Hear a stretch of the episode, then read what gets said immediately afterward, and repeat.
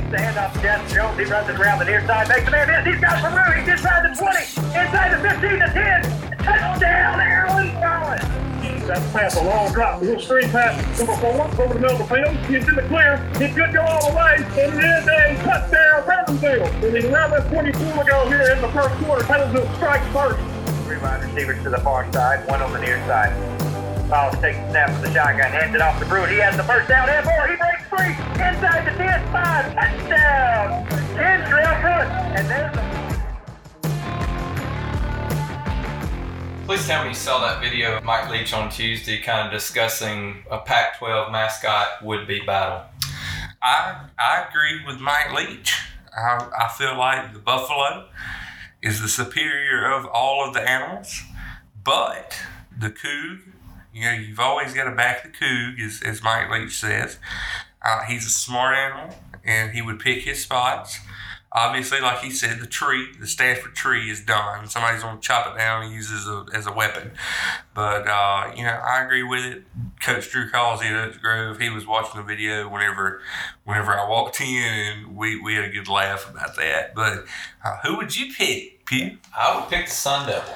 The And- Sun Devil. But I'd have to agree with uh, with Leach on we'd have to consort with a Harry Potter activist to kind of study and see what the mystical powers of a Sun Devil would be. I would think the Sun Devil would be somebody that would be able to just scorch the earth and scorch all the mascots. Yeah, I'm gonna have to ask one of my Harry Potter students that, that loves Harry Potter, like, what does the Sun Devil do? If it was in a Harry Potter world, what would that thing do? so we will get answers. Man, Leach is a national treasure. That's He is all I awesome. have to say. He is awesome. Well, welcome to Sports 601 Podcast, Season 1, Episode 5. I'm your host, James Pugh. I cover sports for Sports601.com and the Laurel Impact for Jasper, Jones, Smith, and Wayne County. And to my 12 o'clock is my co host who covers sports for Sports601.com and the Hattiesburg Impact for Forest, Lamar, and Covington County, Kevin Lindsay. Would I rather be feared or loved? Um, maybe both. I want people to be afraid of how much they love me. And we've got some really cool stuff this week. This Yeah. week. Uh, you will be covering what the Sanderson Farms Championship.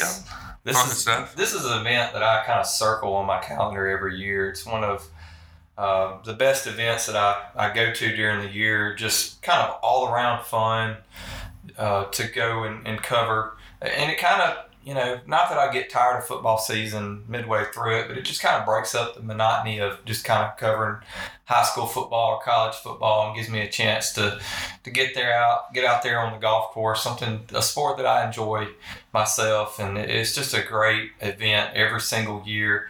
Uh, there's some changes this year, though, that are going to make the uh, Sanderson Farm Championship PGA Tour event uh, even more Prestigious. prestigious. There you That's go. the best word for it. Uh, you know, last year it was uh, in late October. I think this is one of the changes that I don't like as much. Uh, it was in late October last year.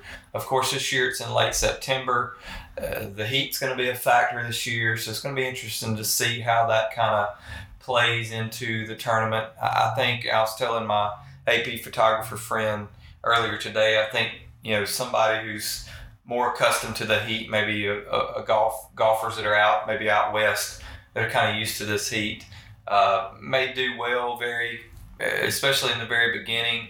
Uh, your players you know in, in areas where they don't see heat like this it's going to take them a few days to get accustomed to it. Um, so this is this is one of the changes that i don't like necessarily. Right. Um, but the other changes that are really great this year, obviously the purse has been up to 6.6 million. Last year it was 4.4.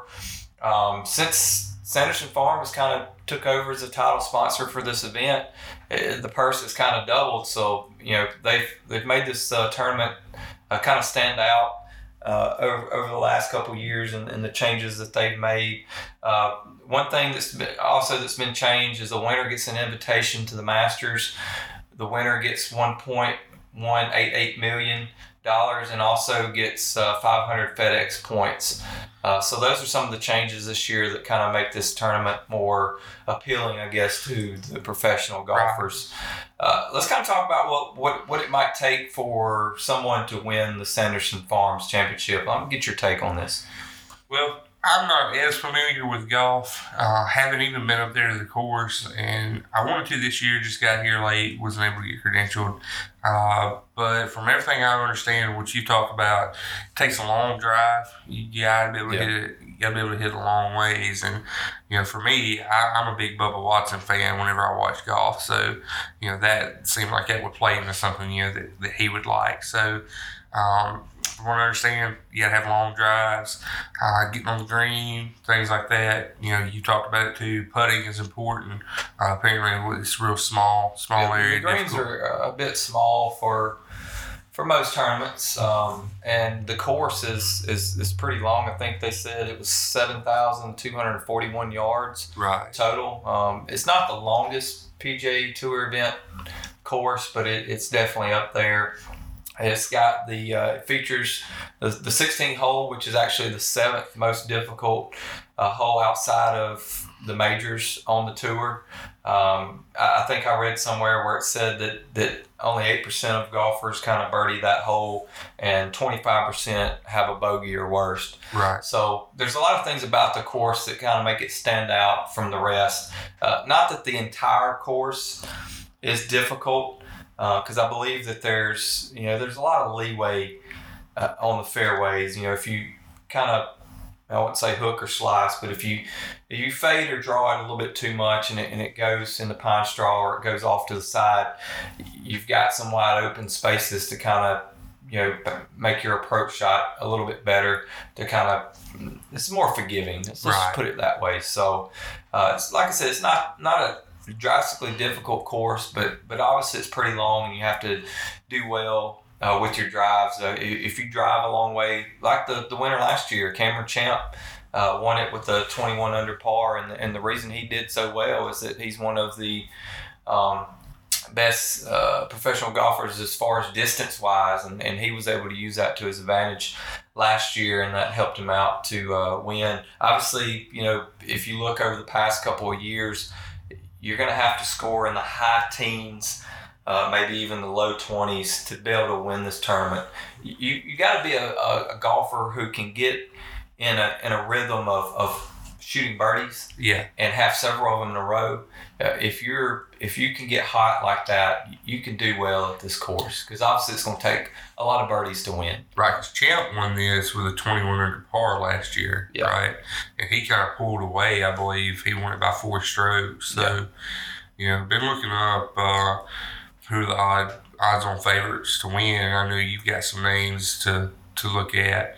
Uh, who do you think's gonna be a Uh, pick? some of the guys that I kind of I've just kind of read over them all, and I won't mention them all. Uh, there's two guys to me that stand out that I, I think has maybe the best shot, or, or guys that I would pick as my odds on favorite to win it, and that's uh, Corey Conners. Last year came in second place. Um, I believe he shot 17 under for the tournament. I think so. Uh, I think he's a he's a golfer that's been able to find his rhythm on this course. He kind of knows what to expect. So he's he's a guy that's also doing pretty well at this point in time um, in the tour. So I think he's a guy that that'll do very well, if not win it. And another one I'm kind of kind of watching, kind of looking at is uh, Lucas Glover. Um, Yeah. He's another guy that, that's kind of done well at times at this course, and he's kind of on a hot streak right now. He's, he's another guy that, that people are saying is kind of an odds on favorite to win, and, and I would have to agree with that. Uh, who are some of the guys that, that you read that would be odds on favorite?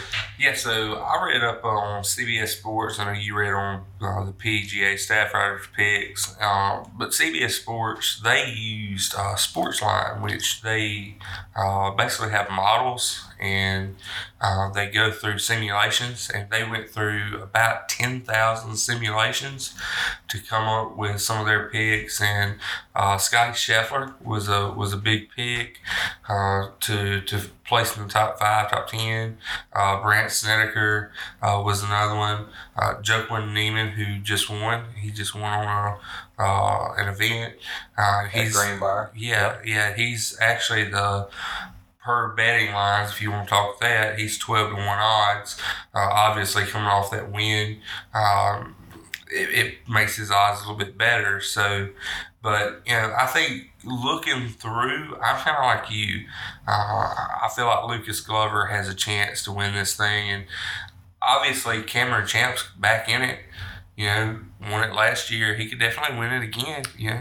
Yeah, he's. I don't think he's doing that well at this point in time. Um, obviously, his drives are going to help him help him Right. out this year again. Uh, so he could, you know, go on a run. It, it- usually, guys that win it one year don't win it the next year. Yeah. It's just kind of been a common theme. So, um, he- like I said, he could win it, but uh, just not playing his best golf at this point in time. You know, Niemann, we mentioned he's the odds-on favorite to win it, but you know he won last week at Greenbrier, and typically players that, that win it one week and play the next week usually don't do all that well. Right. Uh, they usually, you know, they have a lot of obligations after winning. You've got, you know, appearances on radio shows, podcasts, media events, you know, this and that. You don't really have a time to recuperate, get in a little practice, you know, as you would had you not won. So Right.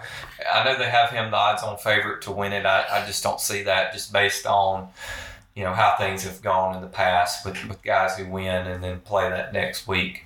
Um, it could be done. I'm not saying it, can't, but just normally it just doesn't happen. Right. So let's uh let's talk some uh, week four predictions. Yeah, we got. Oh, man, th- it was not a good week for me. It was actually a catastrophe, nothing less. nothing less. Had my worst week ever. Went five and five. How about you? well, I didn't go 500. I went above 500. Rub it in, rub it in. Yay for me. I went uh, a grand six and four. I, I I managed to go a little bit over 500. Pushes my overall record to, I believe it's 21 and 11 on the year. So just trying to figure it out. Just trying to figure out the area and all that. But I did okay. Um, had the had the shocker and, and pedaling all that kind of Yeah, that was one of the games I missed. Um, Northeast South Jones I missed. West Jones, Wayne County I missed. Uh, I think games that, that most people probably missed that was picking this week. Uh, we'll kind of go into some of those scores, uh, just kind of brush over them from Friday night. Had Northeast Jones picking up a win over South Jones in a county, county rivalry, 48 to 23. It was actually the first win for the Tigers over the Braves since 2014, and their first win over a larger larger classification since 2015 when they had the, I think it was a 15 to 7, 15 to 8 win over West Jones. Uh, we mentioned it already. Uh, Laurel stuns Petal 21 to 14. Taylorsville smashes Seminary 40 to 6. West Jones with a big win over Wayne County 31 to 10. Bay Springs beats uh, Raleigh 30 to 6.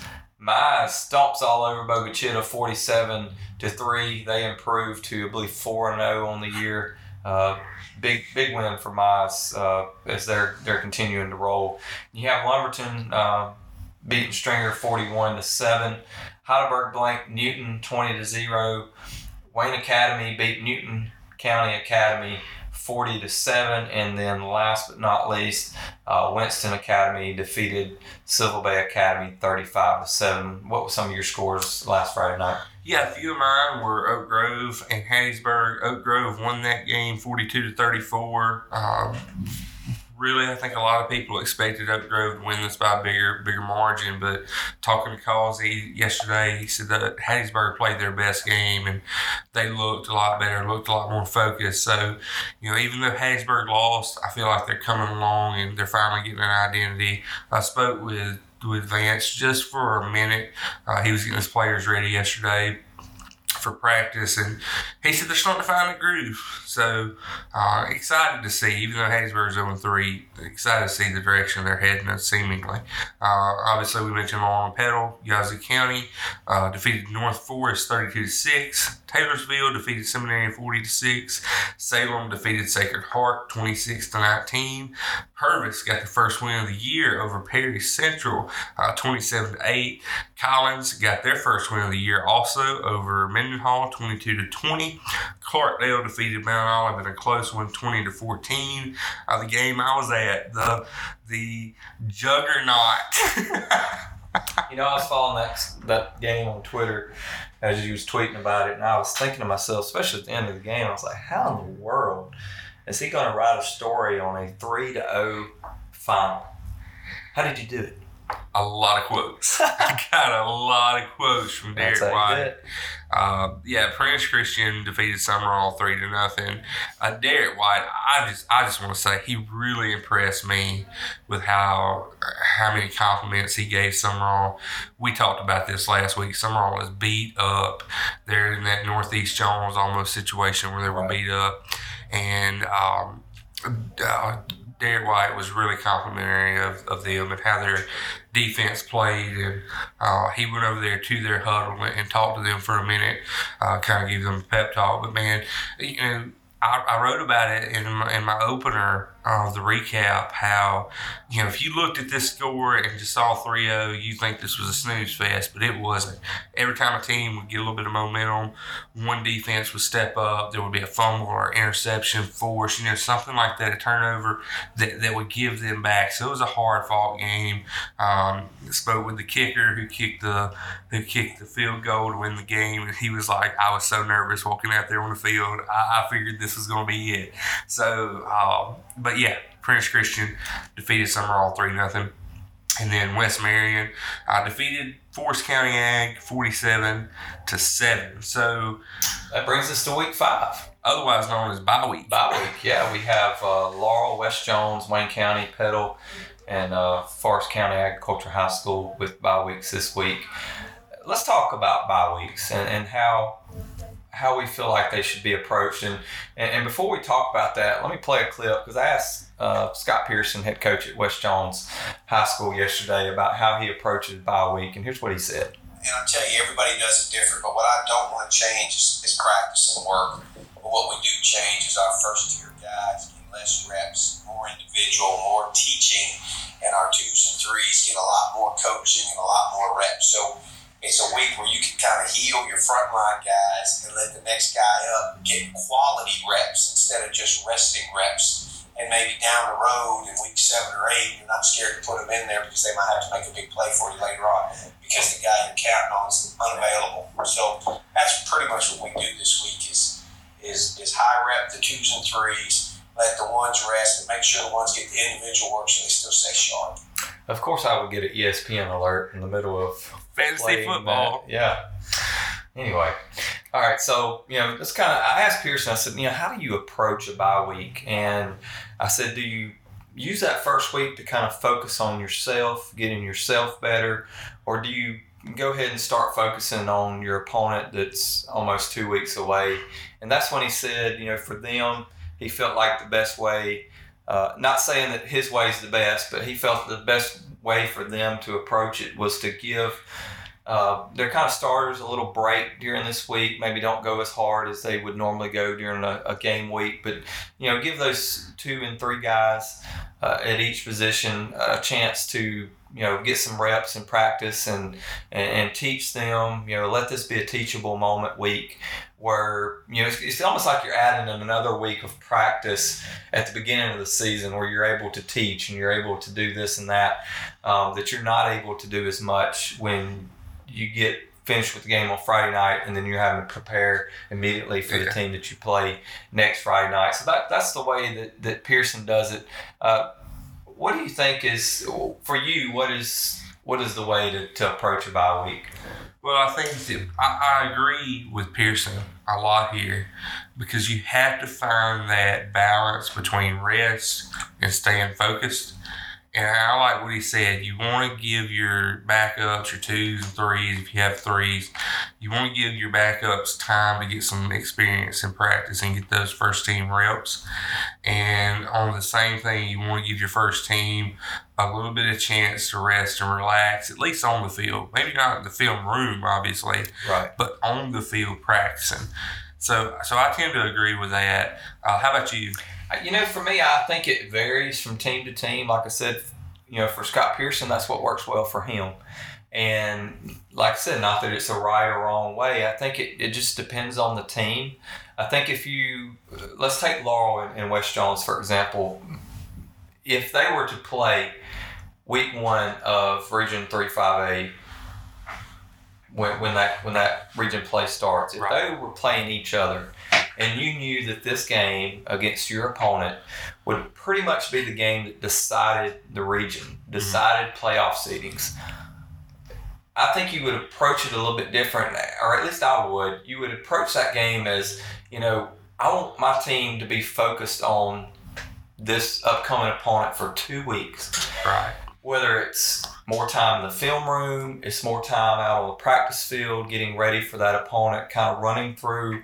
I won't say running through the motions because that sounds like a bad thing, but but running through the plays, running through what the defense is gonna, the looks the defense is gonna give you, so that by the time you get to that game, that big big game for your team, a must-win game, you're you're well acclimated with with with that game and, what what to expect and what you're going to do. Um, because, like I said, it would be a big game for you. But in the instance of West Jones playing Brookhaven, which, you know, Brookhaven's been pretty good in years past. This year, they're not that great. And it's not a game that's going to decide so much of number one or number two. You can take this week to, you know, give your second and third string some some reps. Um, so there, like I said, there's no right or wrong reason. I just think it depends on the team you have, how well the year is going, uh, and all that to determine maybe how you approach the bye week. The good thing for Laurel and West Jones is they're sitting in ideal positions heading into bye week. Laurel beats or stuns six A Petal twenty one to fourteen. They're three and one on the season. Everything's kind of going in their direction at this point in time. You enter bye week, you're in a great position. West Jones, hey, even better. You're four and four and zero on the season. You just beat your rival Wayne County, a team that's in five A, a team that you might have to later on see in the playoffs. You come off of a big win. You're undefeated on the season. You're not injured as much. Uh, so I, I think you know those two teams are, are in pretty good positions as Wayne County, Petal, Forest County. You may not be in that ideal position. Right, because you, you look at, like you just said, Laurel plays South Jones to open up uh, district play. And, and say this kind of like with Brookhaven, South Jones is a little bit, probably a little bit worse than what they were last year. You know, they're going through some injuries or anything and stuff like A lot that. of injuries. I talked to I talked to Coach uh, before the Northeast Jones game, and he told me, um, you know, they're, they're kind of in that position that Northeast Jones was a couple years ago, where they're dealing with a lot of injuries. I think he said he had at least nine guys that, that were playing at the beginning of the season out with injuries, and, and you know it, that takes a toll on the team. Right. So not that South Jones is, I wouldn't say maybe not as good as they were last year. I think they're just dealing with a lot more this year Yeah. than they were last year. Yeah, that the injuries, you know, you lose some senior leadership there, so it's it's different team. Yeah. Um, but yeah, you, you look at that, and then you look at West Jones playing Brookhaven, and then you look at, at Petal, who comes off a stunning loss. Uh, a lot of things to work on. You know, our player of the week, uh, DeCarlos Nicholson, was like 7 of 23 or 7 of 28. Didn't have his best game against Laurel. So they've got two weeks to prepare for Pearl, who's 3 of 1, and who's a really good team. Yeah. Pearl is a really, really good team. So for Marcus Boyles, I think for him, he's got to get his team composed and say, look, Yeah. the world's not falling apart just because we lost to Laurel. And we've talked, we've, we've talked to enough coaches. Most of them use this as okay, there's three parts to the season. Yeah. First part's non district play, second part is district play, third part's playoffs. You want to get to that third part, but when you get to part two, you're back zero zero. So, you know, for for Petal, it's getting his team probably composed, getting them ready to play, going to district play against a tough opponent. And then you got Forest County Ag. They've only won one game this year. I believe it was week one. They opened up and won won that game, and they're reeling off the losses. So, you know, this is a chance to kind of evaluate and get his team composed too. To say, all right, we had a tough non-district schedule. Let's get in the district. Let's get our minds right and see where we stand. So, you know, uh, there are different approaches. Uh, obviously, if I had to pick, I, I think Pearson's right on Yeah. with, with his Yeah. approach. Well, uh, obviously these just a few teams that are on bye weeks this week. We had one, two, three, four, five teams that are on bye weeks, uh, but still plenty of games going on this week. Uh, Friday night, I will be at Collins, where Taylorsville four and zero will face Collins one and three. You know, this, this game was a must see at the beginning of the season, um, but with Collins kind of losing their quarterback to, I believe it's an ACL injury, Yeah, if I'm not mistaken. Um, as far as we know, um, he's not. He won't be returning this season. So you know, this was a college team, Collins team that's kind of poised to, to do really well in two A this year. And, and obviously, when you lose a quarterback, uh, that's a that's a big hit on your team. And you know, I talked to Mitch Evans at Taylorsville the other day, and he, he even talked about it. He said, "Man, I know what they're going through because I've been there. You know, last year in the two A two A state title game against Scott Central, he couldn't play his best quarterback Right. because he was on the sidelines injured. So he kind of he's been there. He, he knows how it feels. So, but he still believes that Collins is going to give him, you know, give them a good game. They always play them pretty hard. So that's where I'll be Friday night. Uh, what about you? I will be at Purvis. I'm excited for this game for a couple of reasons. One is I get to see Purvis, who, by the looks of everything, is getting better. Uh, they had a close loss a couple of weeks ago, like 39 36, something like that. Uh, really had a chance to win that game. And then they got their win last week. Uh, Perry Central beat them uh, by a couple of scores. And then uh, Northeast Jones is coming in to visit, man. I, I'm excited because I get to see uh, Coach Braddock really, really respect that guy, and uh, he's always been really good. As, as He's a fun coach to be around. He put it that really is, and he he really uh, he really gives you insightful stuff whenever you ask Right. him. You know, do anything he can for you, and, and for a media guy, uh, you know, just a few years ago who's young and really didn't know what I was doing, uh, it was really good to have have a coach there that was like. Uh, anything you need, you know, and I think that's the way he's always been, it seems like. So uh, I'm really excited for that. I picked Purvis to win this game, uh, but I feel like it could go either way. Yeah, I mean, I, I picked Northeast Jones. I believe uh, after seeing their two running backs, uh, Ducksworth and Barnes, uh, both of them combined for like three three hundred seventy something yards of, of of offense on the ground between those two and five touchdowns. I feel like if they can have another game like they did against South Jones last week, I think they'll do all right in this game. I actually got them picked to win, I believe 28 to 27, if I'm not mistaken. I think it'll be a close game. Um, and I'm, I'm kind of hoping that, that the team that, showed up last week will show up this week. And, and if so, I think Northeast Jones gets the win in this game. Uh, a couple of other games to mention that will be going on in my area this Friday night. You got Bay Springs at Pelahatchie, a pretty good 2A battle going on there. Uh, it's not district play, but it is two 2A teams kind of going at it uh, with each other. And Then you got Northeast Lauderdale coming to Heidelberg, St. Andrews Episcopal going to Mize. Mize is looking for their fifth win of the season, hoping to remain undefeated. Uh, really good team this year. I think they're going to surprise a lot of people in 2A if they haven't already. Then, of course, we mentioned Northeast Jones at Purvis, Raleigh at Seminary, Vancleave at South Jones, Salem at Stringer, Sylva Bay at Benton Academy, and Presbyterian Christian at Wayne Academy. Uh, what other games you got going on Friday night in your area, Kevin? Uh, I have a couple that you mentioned uh, that I'm going to just go ahead and mention too. Raleigh at Seminary. I'm excited to see how Seminary responds after the tough loss to Taylorsville. Taylorsville at Collins. Uh, another game that I'm interested Archbishop Rummel at Oak Grove. Uh, you, you ever watched Archbishop? You know, I, I haven't seen uh, them play. I know they came to Wayne County a couple years ago. I know for I think it was wasn't it televised? It was. It was on ESPN. Uh, Yeah. Um, I didn't didn't get to see it, but I heard that it was a pretty good game. Yeah. Um, so Yeah, it, it was a really good game. And, and one thing, man, if, if you're listening to this and you're an Oak Grove fan, I'm just fair warning you, Archbishop Rummel travels well. They Wayne County has a pretty large stadium, and they filled it up. Archbishop Rummel filled it up, and they were walking around. They were great, great fans. Don't don't think that they aren't. They were they were great uh, fans to to be around. I was actually on their sideline because ESPN and everybody being there. Uh, so I, I had to s- I had to shoot on that sideline.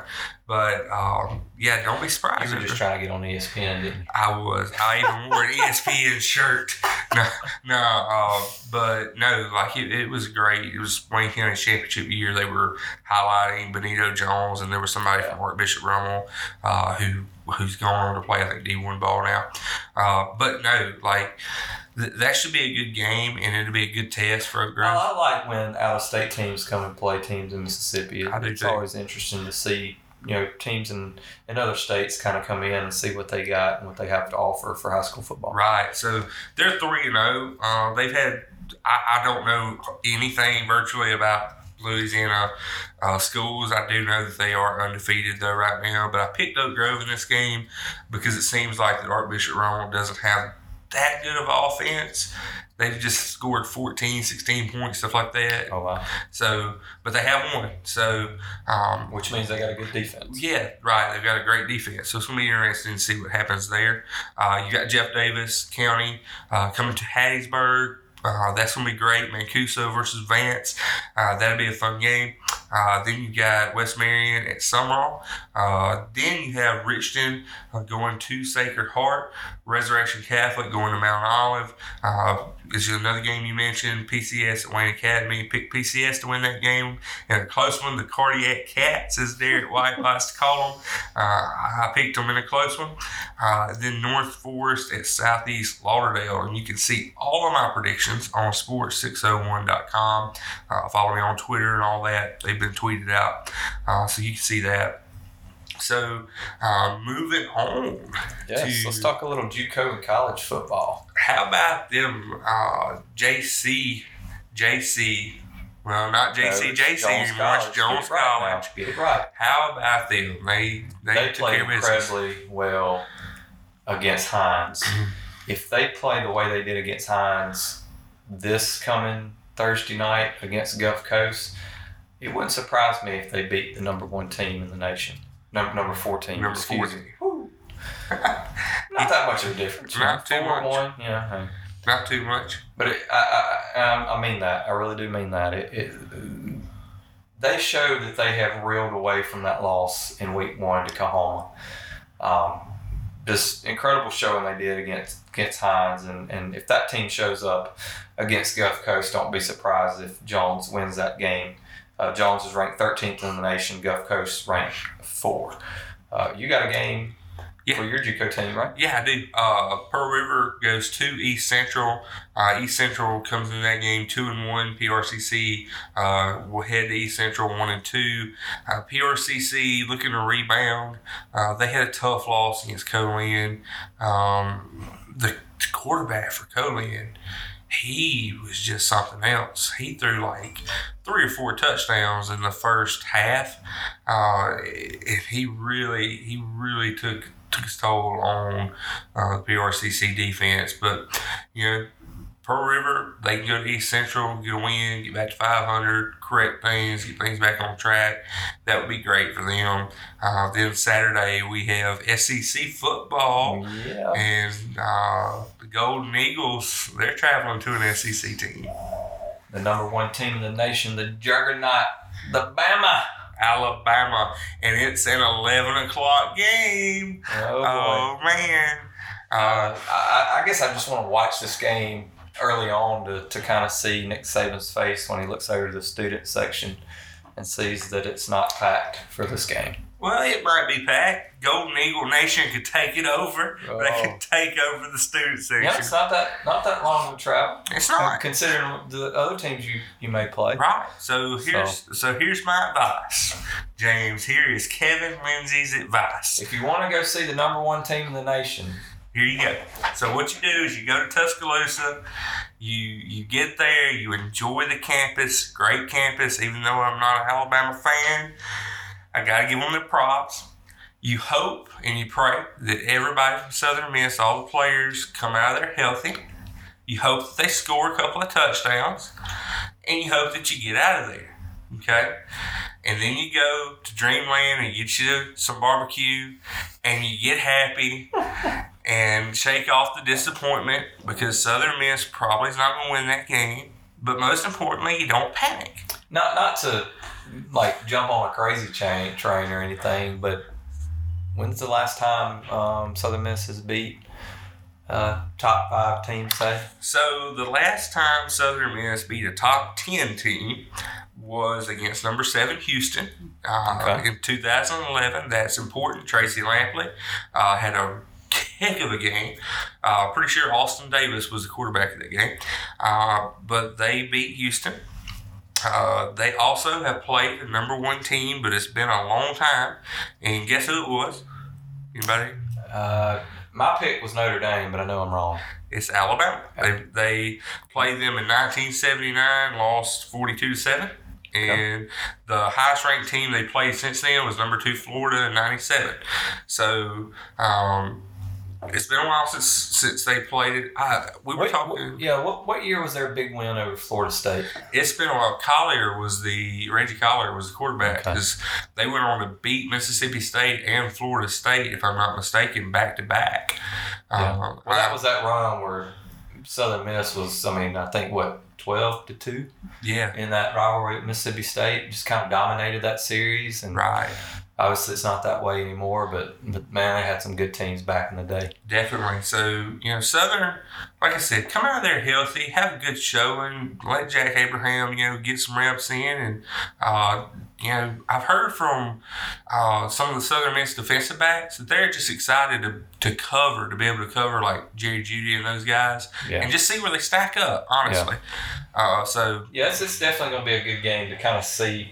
You know, you're playing the top, um, literally the top guys in the nation, all the top recruits, not all of them, but you know what I mean. yeah, The top recruits in the nation, they want to go to Alabama. They want to go play there.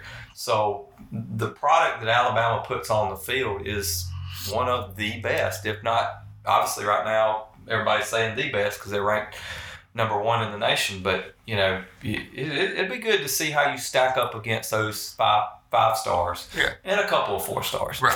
I mean, anything can happen, but, you know, like I said, Southern Miss, Southern Miss fans shouldn't panic. You know, if if they lose this game, you know, they, they shouldn't. Uh, no doubt.